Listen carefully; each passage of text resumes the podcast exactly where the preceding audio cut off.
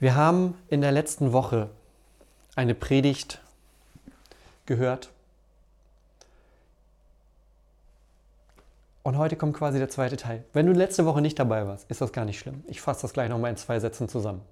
Ist auch schön, wenn man seine eigene Predigt, wo man 20 Minuten für braucht, eine Woche später in zwei Sätzen zusammenfassen kann. Aber egal. Wir sind gerade in einer Zeit, wo es, glaube ich, unsere Aufgabe ist, wo es unsere Berufung ist, Kirche groß zu denken. Und ganz besonders, weil es auch in der Kirche gerade viel gibt, was dazu neigt, die Kirche klein zu denken. Ja, vieles von dem, was wir normalerweise tun, geht gerade nicht. Und das verleitet uns Menschen dann dazu, das irgendwie alles klein zu machen und zu sagen, naja, wir können doch jetzt gerade gar nicht anders. Wir können doch jetzt gerade gar nicht so, wie wir das eigentlich machen. Und es fehlt dann manchmal etwas von dem, von dem Mut und der Kreativität, Kirche neu zu denken. Und ich glaube, gerade deshalb ist es unsere Aufgabe, diese Zeit der Krise jetzt zu nutzen und Neues zu probieren, um Menschen neu zu erreichen mit Gottes Wort.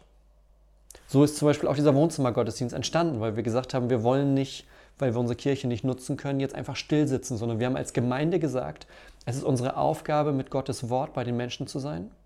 Also finden wir einen anderen Weg. Und einer dieser Wege ist dieser Gottesdienst heute Morgen. Wir machen noch die Bible Studies und das Hoffnungsmobil und ganz viele Dinge hier auch vor Ort direkt. Weil wir sagen, selbst wenn die Situation anders ist, der Gott ist der gleiche. Und letzte Woche in der Predigt, da ging es darum, dass du auf einer Reise mit Gott bist. Du bist auf einer Reise mit Gott und es geht immer darum, den nächsten Schritt nochmal zu tun.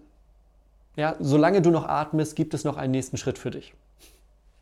Und Gerade jetzt geht es, glaube ich, darum. Ja, wir merken gerade neu, dass es nicht einfach bloß darum geht, mal zur Kirche zu gehen, sondern wir merken, dass es jetzt gerade wichtig ist, Kirche zu sein. Und das funktioniert momentan an ganz vielen kleinen unterschiedlichen Orten, so wie wir jetzt gerade. Wir sind ganz viele verschiedene kleine Kirchen, die gerade zusammen eine große Kirche sind. Und heute geht es um eine Sache. Und zwar geht es darum, dass du einen sprechenden Gott hast. Du hast einen sprechenden Gott. Und manchmal sagen Leute dann, naja, das ist ja schön und gut, dass du das sagst und ich kenne das auch irgendwie aus der Bibel, da redet Gott mit Leuten, mal irgendwie aus dem Dornbusch und so weiter. Aber ich höre Gott nicht. Ich höre Gott nicht. Vielleicht noch nie gehört, vielleicht lange nicht mehr gehört. Auf jeden Fall, ich höre Gott nicht. Das Ding ist, Gott hat kein Problem mit dem Sprechen. Wir haben aber manchmal ein Problem mit dem Hören und Verstehen. Und heute geht es mir darum, dir diesen sprechenden Gott nahezubringen, dir diesen sprechenden Gott neu zu zeigen, weil, wenn es darum geht, den nächsten Schritt zu tun, dann kommen wir heute zu dem Punkt, dass es darum geht, weiter zu träumen. Und so heißt die Predigt heute auch, träum weiter. Darum geht es heute. Träum weiter. Und die Idee dahinter ist, dass Gott sich auf unterschiedliche Arten bemerkbar macht. Gott kommuniziert auf unterschiedliche Arten mit uns. Und ich glaube, eine Art, die er nutzt, sind die Träume, Visionen und Sehnsüchte, die er in uns legt. Gott kann eine Sehnsucht in dich legen. Er kann einen Wunsch, einen Traum in dich legen. Und ich glaube, das passt gerade sehr gut in diese Zeit, weil wir eine kreative Zeit haben, weil wir eine Zeit haben, in der es darum geht, diese Dinge neu zu entdecken. Aber umso mehr merken wir, wir brauchen diesen Input von Gott. Wir brauchen Input von Gott. Wir brauchen, dass er zu uns kommt, wenn etwas Neues, etwas Kreatives entstehen kann. Ja? Wir brauchen den Schöpfer, um selber in einem kleinen Rahmen, in einem kleinen Raum kreativ, also schöpferisch tätig zu sein. Und wenn ich sage, träum weiter, dann meine ich damit, träum weiter den Traum, den Gott in dich gelegt hat. Es gibt einen Satz aus dem Buch der Sprüche. Den möchte ich hier so ein bisschen an den Anfang stellen, weil der uns gleich etwas, etwas zeigt. Etwas zeigt darüber, wie wir weiter träumen können. Aber bevor das kommt, dann muss ich, glaube ich, erstmal noch ein bisschen was aus dem Weg räumen. Denn ihr wisst ja, Anni und ich, wir sind vor ungefähr sieben Monaten Eltern geworden zum ersten Mal. Und Nächte mit so einem Kind sind unterschiedlich. Es gibt die Vorstellung und es gibt die Realität. Ja, alle, alle Eltern bei euch da gerade, die zugucken, die wissen vielleicht, wie Vorstellung und Realität mit so einem Kind manchmal unterschiedlich sein können. Ich zeige euch mal, wie die Vorstellung ist. Oder wie die Vorstellung auch schon immer war von Anni, ich und ein kleines Kind. Das ist die Vorstellung. Ein kleines Engelchen, ja, gerade morgens oder nachts, wenn es ums Schlafen geht, schläft tief und fest und ruhig, träumt vor sich hin. Anni träumt, ich kann vor mich hin träumen. Das ist die Vorstellung. Die Realität ist manchmal auch ein bisschen anders. Manchmal ist die Realität ein bisschen anders. Und dann ist nicht ganz so viel an Träume zu denken. Bei uns nicht und bei Titus auch nicht. Manchmal ist es ein bisschen anders mit der Realität und der Vorstellung. Manchmal ist es ein bisschen anders mit der, ja, wie wir unser Leben erleben und wie Gott sich unser Leben gedacht hat. Auch in Bezug darauf, wie er mit uns spricht. Und weil wir uns das anschauen wollen, zeige ich dir einen Vers aus dem Buch der Sprüche. Da heißt es nämlich, wo keine Offenbarung ist, da wird das Volk zügellos. Aber wohl ihm, wenn es das Gesetz bewahrt. Wo keine Offenbarung ist, da wird das Volk zügellos. So wird das zum Beispiel in der Schlachterbibel übersetzt. Und dieses Offenbarung, das bedeutet immer, Gott spricht zu uns. Und das tut er durch die Bibel. Das hat er durch die Propheten getan. Das tut er durch Jesus. All das sind Momente, wo wir Gott kennenlernen. Weil von uns aus, ja, du kannst nicht irgendwie in der Erde buddeln oder ganz viele Matheformeln aufstellen und dadurch dann Gott kennenlernen, weil du ihn dann entdeckt hast oder so. Ja, Gott, Gott versteckt sich nicht irgendwo und du kannst ihn dann irgendwie da ausfuchsen, wie, wie, er, wie er funktioniert, sondern das, was wir von Gott wissen, das wissen wir von Gott, weil er es uns zeigt. Und das nennt sich Offenbarung. Manche Übersetzungen übersetzen den Vers auch mit Visionen oder mit Träumen. Und immer wenn wir das haben, dann kriegen wir Input von Gott. Wenn wir das nicht haben, sagt der Vers, dann wird das Volk zügellos. Ja? Dann ist so eine, es ist eigentlich alles egal Stimmung. Dann ist, vielleicht kennst du das bei dir. Ich kenne das bei mir. Ich kenne das, dass das Leben manchmal, dass sich so, na, eigentlich ist alles egal breit macht, weil mir der richtige Input fehlt, weil ich so daher waber in dem hier und jetzt und dann sind die Tage nicht mehr so ganz zu unterscheiden und dann matscht das alles so ineinander, weil die Offenbarung fehlt, weil der Input fehlt, weil die Connection zu Gott fehlt. Und deshalb möchte ich dir eine Sache heute mitgeben, die werden wir gemeinsam entdecken. Und vielleicht ist das was Neues für dich, das kann sein, weil du in deinem Leben anderen Input bekommen hast als den von Gott, weil jemand anderes dir Dinge gesagt hat für dein Leben, die du geglaubt hast. Und nicht das, was Gott über dich gesagt hat. Das kann neu sein. Aber du wurdest für ein Leben mit Bedeutung geschaffen, nicht bloß zum Überleben.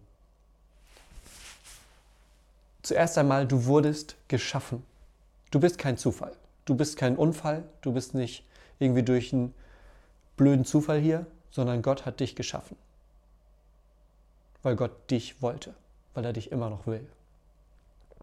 Und du wurdest für ein Leben mit Bedeutung geschaffen, nicht bloß einfach nur um zu überleben, nicht einfach bloß um irgendwie vom ersten bis zum letzten Tag da irgendwie durchzukommen, sondern du wurdest geschaffen für ein Leben mit Bedeutung. Und diese Bedeutung, die entdecken wir gemeinsam. Du wurdest für ein Leben mit Bedeutung geschaffen. Und es ist Darum geht es mir heute eigentlich. Es geht mir heute darum, dass du wieder anfängst zu träumen, wenn das verloren gegangen ist. Und ich meine damit nicht irgendwie so Spinnereien oder wir haben ja auch manchmal dieses, naja, man muss es nur träumen können, dann erfüllt es sich. Das meine ich damit gar nicht. Es geht hier nicht um irgendeine so esoterische Geschichte, sondern es geht darum, dass Gott durch Sehnsüchte, durch Träume zu dir sprechen kann. Dass Gott das nutzen kann, um in deinem Leben wirksam zu sein. Ich merke das bei mir. Ja? So wie ich mein Leben erlebe, das hängt ganz stark damit zusammen, wie ich in den Momenten auch Gott erlebe. Denn bei mir ist es wie bei dir. Die Umstände sind nicht ausschlaggebend für die Träume. Ich kann in der schlimmsten Phase meines Lebens sein. Wenn Gott dann dazukommt, dann ändern sich die Dinge. Ich kann in der besten Phase meines Lebens sein. Wenn Gott nicht da ist, wenn ich die Verbindung zu ihm verliere, dann ist es auch nichts. Das Volk Israel hat das so, so oft erlebt, dass die Umstände rundherum nicht entscheidend sind. Vielleicht sitzt du gerade zu Hause, bist im Homeoffice, bist in Kurzarbeit, bist in irgendwas, was so nicht geplant war. Sitzt mit deinen Kindern zu Hause und ihr habt alle Spiele durchgespielt, ihr habt den Garten dreimal umgegraben, es ist alles soweit fertig, du weißt auch nicht mehr, was du jetzt mit denen machen sollst. Dann sei dir sicher, deine Umstände sind nicht entscheidend dafür. Gott ist entscheidend. Und Ganz besonders erlebt das Volk Israel das in einer Phase ihrer Geschichte, die so finster ist wie kaum etwas anderes. Das Volk wird gefangen genommen, wird aus Jerusalem gerissen und nach Babylon ins Exil gebracht. Die können nicht selber entscheiden, was sie tun. Die leben in einer Umgebung, die ihnen fremd ist. Die können sich nicht aussuchen, was sie arbeiten. Die können sich nicht aussuchen, wie ihr Tagesablauf ist. Die können sich nicht frei bewegen. Vielleicht erinnert dich das an eine Situation, die du gerade sehr genau kennst. Und dann kommt aber der Tag, wo Gott das Volk befreit aus dem Exil, wo er, sie es, wo er es mitnimmt. Und es gibt einen Psalm, wo das aufgegriffen wird, ein Lied, ein Loblied auf diese, ein, ja, ein Lied der Freude. Und pass mal auf, welches Wort da drin vorkommt. Als der Herr die Gefangenen Zions zurückbrachte, da waren wir wie Träumende. Da war unser Mund voll Lachen und unsere Zungen voll Jubel. Da sagte man unter den Heiden, der Herr hat Großes an ihnen getan.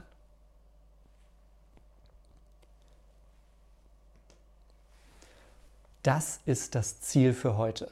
Wir wollen wieder zu Träumenden werden.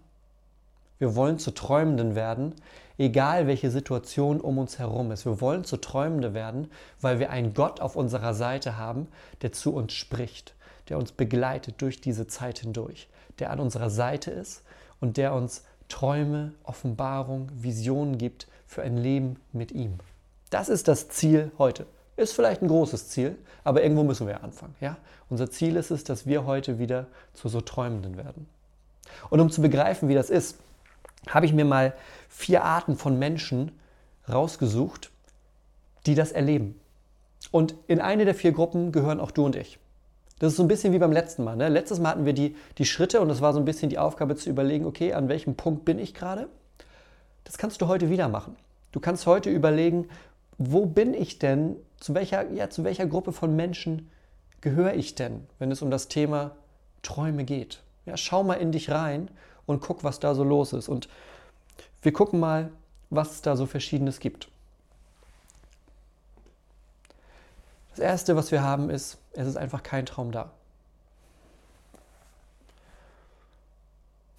Das ist die traurigste Variante von dem Ganzen. Es ist kein Traum da. Vielleicht ist der nicht mehr da, vielleicht war der nie da.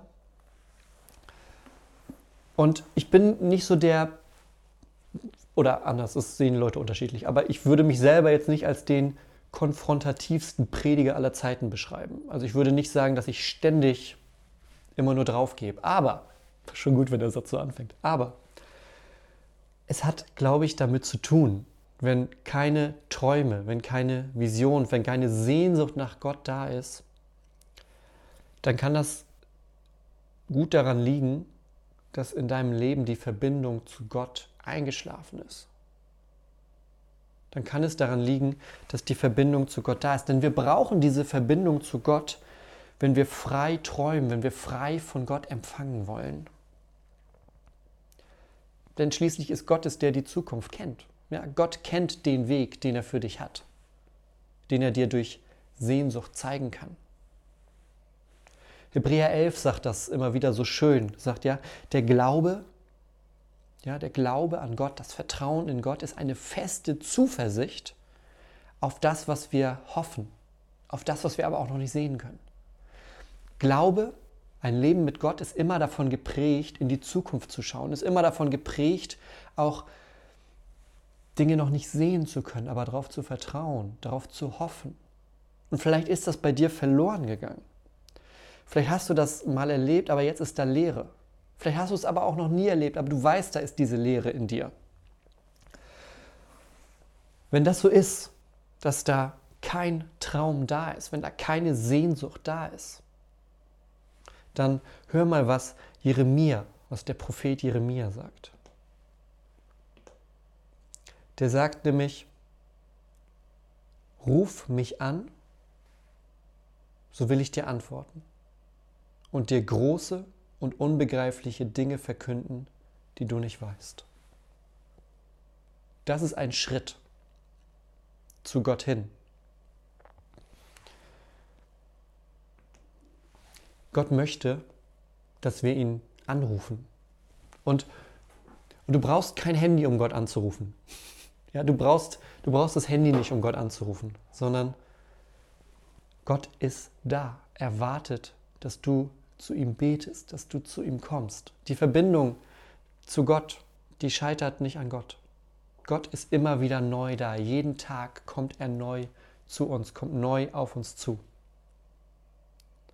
Und Gott möchte, dass wir zu ihm kommen. So sagt Jeremia das. Jeremia ist ein Prophet, der verkündet das Wort Gottes, der verkündet das, was Gott den Menschen mitteilen möchte. Und der, und der sagt, ruf mich an, so will ich dir antworten. So spricht Gott durch Jeremia. Gott sagt, hey, ich bin da. Ruf zu mir, ich antworte dir. Ruf zu mir, damit ich mit dir gehen kann. Ruf zu mir, damit wir gemeinsam diesen Weg auch durch Krisen hindurch gehen können. Und es gibt viele Menschen, die fallen in diese erste Kategorie diese erste Gruppe von, es ist irgendwie kein Traum da. Und Jeremia sagt, dann rufen wir zu Gott. Dann rufen wir. Die Bibel ist voll von Menschen, die zu Gott rufen. Und das sind nicht immer Situationen, wo man sagt, hey, die sind gerade an der besten Zeit ihres Lebens und die jubeln und die sagen, hey, cool, danke Gott. Sondern ganz oft sind da Menschen, die rufen zu Gott, weil sie in einer Situation der Verzweiflung sind. Weil sie in einer Situation sind, in der das Leben nicht einfach ist, in der alles nicht so läuft, wie sie es geplant haben. Aber gerade dann merken wir Menschen ganz oft,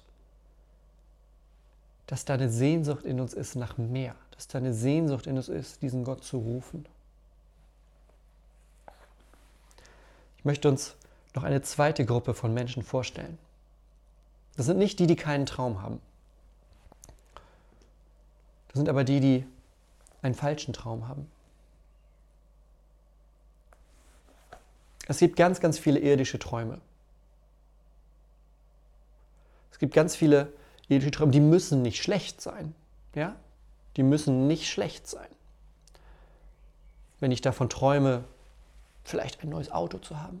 Wenn ich davon träume, wie es in meinem Beruf erfolgreich weitergeht. Wenn ich davon träume, wie Dinge wachsen in meinem Leben. Wenn ich davon träume, Gesundheit zu haben, wenn ich danach Sehnsucht habe, wenn ich mir das wünsche. Das muss nicht schlecht sein. Das ist vielleicht sogar gut. Es ist gut, aber es ist nicht Gott. Gott ist besser als das. Es gibt irdische Träume, die aber keine Verbindung zu Gott haben. Was macht man da? Was macht man da? Paulus sagt, in der Apostelgeschichte etwas, das mich immer wieder bewegt und das auch richtig so ein Vers ist für das, was wir hier tun in der Gemeinde. Paulus sagt nämlich, auf all das, auf all dieses Weltliche, auf all das um mich herum, auf all das nehme ich keine Rücksicht. Mein Leben ist mir auch selbst nicht teuer wenn es gilt, meinen Lauf mit Freuden zu vollenden und den Dienst, den ich vom Herrn Jesus empfangen habe, nämlich das Evangelium der Gnade Gottes zu bezeugen. Das sagt Paulus in der Apostelgeschichte.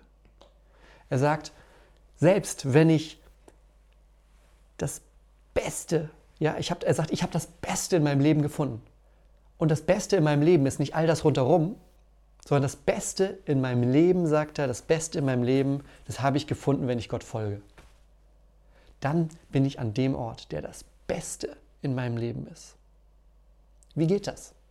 Wie geht das? Wie folgt man dieser Sehnsucht, die Gott in uns legt? Wie folgt man dem, dass man so sagen kann, das Beste in meinem Leben, das ich gefunden habe, das finde ich, wenn ich Gott folge?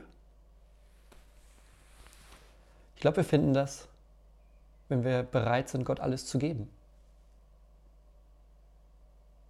Das Leben, unseren Besitz, alles. Wenn wir alles dafür nutzen, das Evangelium der Gnade zu verkünden. Wenn wir sozusagen nichts ausklammern, wenn wir nicht sagen, okay, ich bin bereit, ein bisschen Zeit der Woche zu geben, der Rest ist aber meins, da hat Gott nichts mit zu tun. Alles, was du hast, das hast du eh von Gott. Alles, was du in deinem Leben hast, das hast du, weil Gott es dir gegeben hat. Es gehört ihm sowieso. Alles in deinem Leben gehört Gott. Das heißt, es ist eigentlich auch nur recht und billig, all das zu nehmen, was Gott dir schenkt, um es zu nutzen für die Aufgabe, die Gott dir gibt. Nämlich zu den Menschen zu gehen, das Evangelium zu verkünden, ihnen Jesus zu zeigen, sie immer wieder auf Gott zu verweisen. Und das kann was unglaublich Befreiendes sein. Ich habe das selber in meinem Leben erlebt, dass ich lange das Gefühl hatte, ich müsste für andere leben. Und das ist so ein bisschen das, was ich vorhin gesagt habe, dass es sein kann, dass es Träume in deinem Leben gibt, die nicht von Gott sind, die aber andere dir gegeben haben, dass sie eine Sehnsucht in dich gelegt haben, die dich dazu bringt, für eigentlich etwas zu leben, was Gott gar nicht so vorgesehen hat für dich. Für etwas zu leben, was eigentlich nicht Gott dient, sondern anderen. Und so wirklich befreit von diesem Druck wurde ich erst, als ich gesagt habe, das Einzige, wofür ich am Ende meines Lebens verantwortlich bin, wenn ich vor Gott stehe, das Einzige, was dann entscheidend ist, ist, wenn ich vor Jesus stehe und der fragt, okay, ich habe dir diese Dinge gegeben, was hast du damit gemacht? Wie bist du mit den Geschenken, mit der Gnade umgegangen, die ich dir gegeben habe? War die einfach nur für dich und du warst zufrieden? Oder hast du davon abgegeben? Hast du das geteilt? Hast du die Sehnsucht, die ich in dich gelegt habe, mit Menschen geteilt, damit auch da diese Sehnsucht entsteht? Eine Sehnsucht nach einem Leben mit Gott. Und das hat mich erleichtert, weil ich einen Punkt hatte, auf den ich konzentriert bin. Jesus. Und ich nicht das Gefühl haben muss, ich muss 27 verschiedene Anforderungen von Menschen erfüllen, sondern es gibt eins in meinem Leben, das wichtig ist. Und das ist Gott. Das bedeutet nicht, dass die anderen Dinge unwichtig sind, aber es bedeutet, dass die anderen Dinge sich unterordnen müssen. Wenn ich mich zwischen irgendwas und Jesus entscheiden muss, entscheide ich mich für Jesus. Weil ich alles andere, was ich habe, aus Gnade von ihm bekommen habe. Und das hilft uns, nicht falschen Träumen aufzusatteln, nicht falschen Träumen hinterherzulaufen, sondern, so wie Paulus sagt, ja, das Richtige habe ich gefunden, als ich ganz bei Gott war, als ich ganz meinem Auftrag Gott gefolgt bin. Es gibt eine dritte Sache. Vielleicht erlebst du das. Vielleicht erlebst du es in dieser Zeit, die ja so ein bisschen langsamer wird. In dieser Zeit, die so ein bisschen träge ist für manche. Das ist nämlich der eingeschlafene Traum. Ja, wir hatten Menschen, die keinen Traum haben, Menschen, die einen falschen Traum haben. Wir haben auch Menschen, die einen eingeschlafenen Traum haben.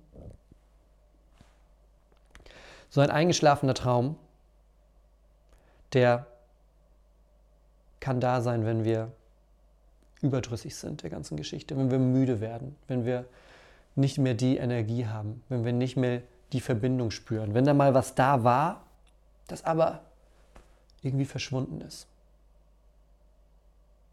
Wenn wir vielleicht eine, ein Leben mit Gott kennen, wenn wir eine Vorstellung von einem Leben mit Gott haben, das aber eingeschlafen ist. Und Paulus schreibt da an Timotheus in im Timotheusbrief, im zweiten etwas, das ein Stichwort hat für uns in dieser Zeit. Er sagt zu Timotheus, aus diesem Grund erinnere ich daran, die Gnadengabe Gottes wieder anzufachen, die durch Auflegung meiner Hände in dir ist. Ich erinnere dich daran, die Gnadengabe Gottes wieder anzufachen. Anfachen, ja, da ist, anfachen bedeutet, da ist ein Feuer gewesen, das aber kleiner geworden ist. Da ist vielleicht noch so ein bisschen Glut, das glimmt noch so ein bisschen. Aber das prasselnde Feuer, das ist gerade nicht da. Ja, das muss erst wieder angefacht werden. Und das rät Paulus Timotheus. Er sagt, hey, ich sehe, dass da das Feuer, das dich da einmal, das einmal da war, das ist kleiner geworden. Da ist noch so ein bisschen Glut da. Ja, es ist nicht aus. Es ist nicht weg. Aber es ist klein geworden. Es muss wieder angefacht werden. Und so kann das auch mit unserer Sehnsucht sein, die Gott in uns gelegt hat. Vielleicht war die mal ganz, ganz groß, vielleicht war die mal ganz, ganz stark und du hast richtig alles da, da reingesetzt, um diesen Weg mit Gott zu gehen, aber du hast gemerkt, irgendwie durch vielleicht Rückschläge, durch Dinge, die dann nicht so gelaufen sind, wie du dir das gedacht hast, dass dieses Feuer kleiner geworden ist. Und das passiert. Das passiert auch mir.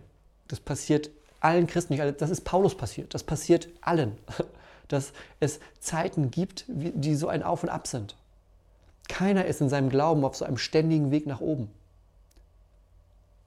sondern auch unser Glaube erlebt Momente, die nicht einfach sind, wo das Feuer kleiner wird. Was machen wir dann, ist die Frage. Ja, was machen wir, wenn das rundherum dafür sorgt, dass das Feuer kleiner wird? Wenn wir aber wissen, wir haben einen Gott, der eine lodernde Flamme ist, dann gehen wir weg von dem rundherum und hin zu diesem Gott. Das facht die Flamme wieder an, auf Gott zu fokussieren, zu beten, Gott zu begegnen, im Gebet, in der Bibel, in der Gemeinschaft mit anderen Christen. Und wenn es jetzt so wie jetzt gerade online ist, was auch eine super Sache ist, ja, All das sind Momente, wo wir wieder zu Gott kommen, wo diese Flamme genährt wird, die Sehnsucht, die Gott in uns gelegt hat, wo die wieder neu wächst, damit der eingeschlafene Traum aufwacht. Denn das, worum es schließlich geht, ja, es geht nicht darum, keinen Traum zu haben, es geht nicht darum, den falschen Traum zu haben, es geht nicht darum, eingeschlafene Träume zu haben, sondern es geht darum, einzig und allein einen Traum von Gott zu haben. Und ich meine damit nicht von Gott zu träumen, sondern einen Traum zu haben, eine Sehnsucht zu haben, eine Vision zu haben, die Gott in dich gelegt hat, die Gott in dein Leben gesetzt hat. Ja? Du bist nämlich für ein Leben mit Bedeutung geschaffen und nicht einfach nur um zu überleben. Du bist nicht dazu geschaffen, einfach nur den falschen oder gar keinen Traum oder einen eingeschlafenen Traum, eine Vision von Gott zu haben, sondern du bist von Gott dazu geschaffen, mit einer Vision von ihm zu leben dein Leben nicht einfach so in den Tag zu leben, sondern dein Leben im Sinne mit dem Willen Gottes zu leben. Und ich habe uns jetzt gerade nochmal den Text hier auf die Folie gepackt, den Harald uns vorhin vorgelesen hat. Das ist nämlich die Begegnung, die Jesus mit einem blinden Mann hat. Ein blinder Mann sieht nichts. Ein blinder Mann hat keine Vision vielleicht. Ein blinder Mann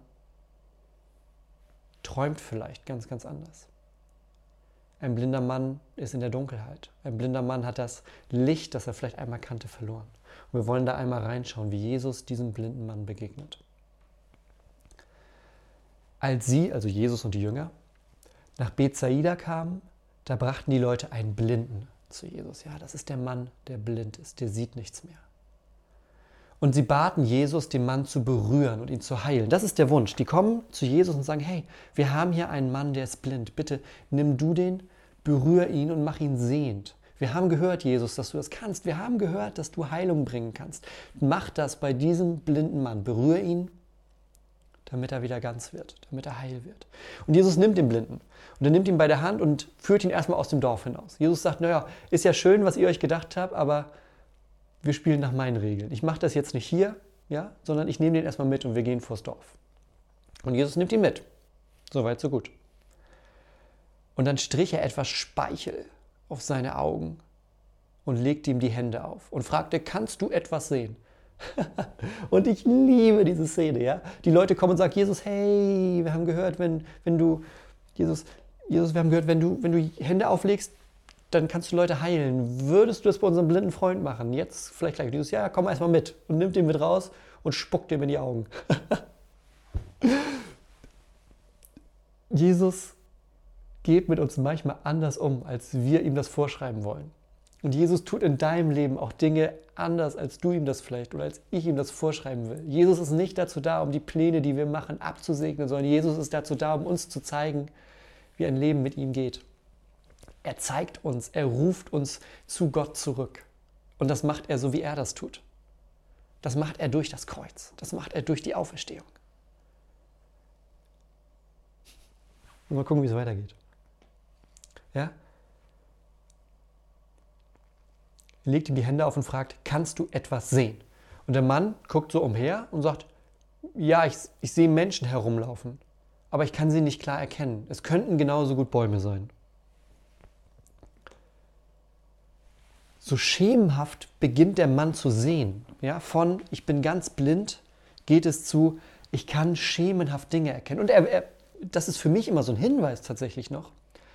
Er weiß, was Bäume sind. Der Mann weiß, was Bäume sind. Ich glaube, der konnte mal sehen. Der war nicht von Geburt an blind. Sonst wüsste der nicht, was ein Baum ist. Der, der sieht etwas schemenhaft und weiß, hey, das sieht aus wie ein Baum. Der hat schon mal einen Baum gesehen vorher. Der erkennt einen Baum wieder, selbst wenn das so schemenhaft ist. Der hatte mal die Fähigkeit zu sehen. Der hatte mal diese Vision. Aber die ist weg. Und dann kommen Worte, auf die ich jetzt den Fokus legen möchte. Es könnten genauso gut Bäume sein. Da legte Jesus ihm noch einmal die Hände auf die Augen. Noch einmal. Jetzt sah der Mann deutlich. Er war geheilt und konnte alles genau erkennen. Jesus legt ihm noch einmal die Hände auf die Augen. Egal zu welcher Gruppe du vorhin gehört hast, ob es kein Traum ist, ob es der falsche Traum ist, ob es ein eingeschlafener Traum ist. Jesus ist bereit, dir noch einmal die Hände aufzulegen, damit du sehen kannst. Jesus ist mit dir noch nicht fertig. Jesus lässt dich nicht fallen. Jesus ist nicht, naja, hey, ich habe da mal irgendwie eine Vision, eine Sehnsucht in das Leben reingelegt und dann ist es eingeschlafen. Was ist da los? Ich gehe jetzt weg. Das ist nicht Jesus. Jesus sagt, hey, ich lege noch einmal meine Hände auf dich. Noch einmal, damit du sehen kannst. Noch einmal, damit diese Sehnsucht in dir wieder angefacht wird. Und das ist mein Gebet in dieser Zeit so, so oft und auch vor jedem Gottesdienst hier und vor den vielen, vielen anderen Dingen, die wir tun, dass das hier eine Zeit ist, in der Jesus noch einmal die Hände auf uns legt, noch einmal dafür sorgt, dass Glaube wach wird, dass Glaube Feuer fängt, dass Menschen in sich diese Sehnsucht haben zu sagen, hey, ich will mein Leben nicht für mich leben, sondern ich will mein Leben für Gott leben. Dass noch einmal diese Vision von einer wachsenden Gemeinde entsteht, dass noch einmal die Bereitschaft da ist, sich einzubringen mit allem, was wir von Gott bekommen haben, dass noch einmal diese Sehnsucht und dieser Wunsch da ist, dass Gemeinde ein Ort ist, an dem Menschen Gott kennenlernen, an dem Menschen erfahren, wie das Leben sich verändert, wenn wir mit Jesus gehen, wenn Jesus mit uns geht. Noch einmal. Und ich merke immer mehr, dass in dieser Zeit, wo alles anders ist rundherum, dass da diese Sehnsucht, aber auch diese Offenheit für Gott besonders groß ist. Ich begegne Menschen, die sagen, hey, ich habe mich da irgendwie nie so richtig mit befasst, aber jetzt gerade merke ich, dass Gott mich ruft. Jetzt gerade merke ich, dass da eine Sehnsucht in mir angefacht ist, die mich neu zu Gott hinzieht weil gerade rundherum alles anders ist. Und ich merke, das Einzige, was noch gleich ist, das Einzige, was konstant ist, das ist dieser Gott. Und deshalb bete ich, dass das eine Zeit ist, in der Jesus noch einmal seine Hand auf unsere Kirche legt.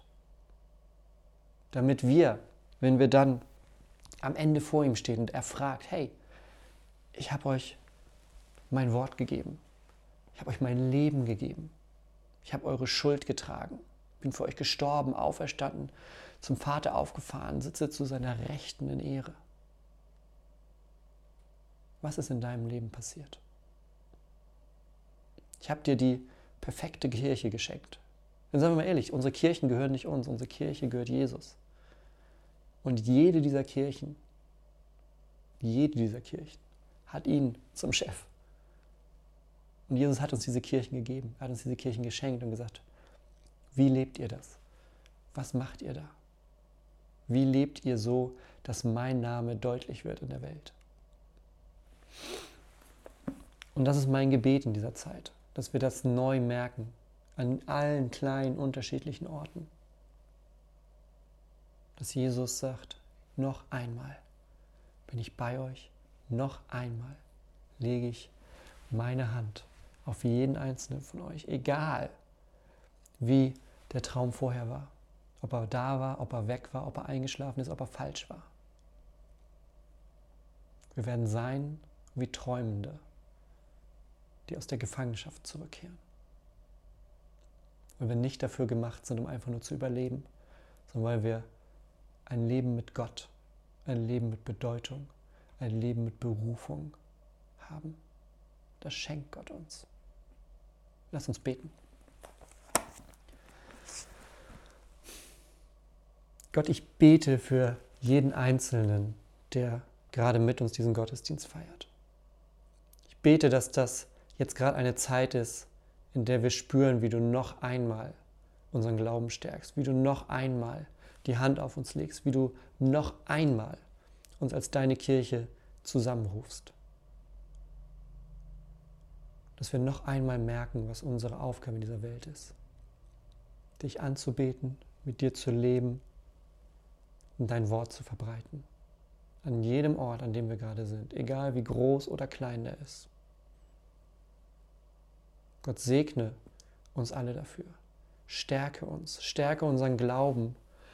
Und egal wie groß der Glaube gerade ist, egal auf welchem Punkt des Weges wir gerade sind, wir vertrauen darauf, dass du an unserer Seite bist, dass du genau so da bist, wie es für uns der richtige Moment ist, dass du uns immer wieder zu dir ziehst, dass du uns immer wieder zu dir lockst, dass du uns immer wieder neu anfachst, damit das Feuer unseres Glaubens nicht erlischt. Denn all das haben wir allein von dir. Im Namen Jesu. Amen.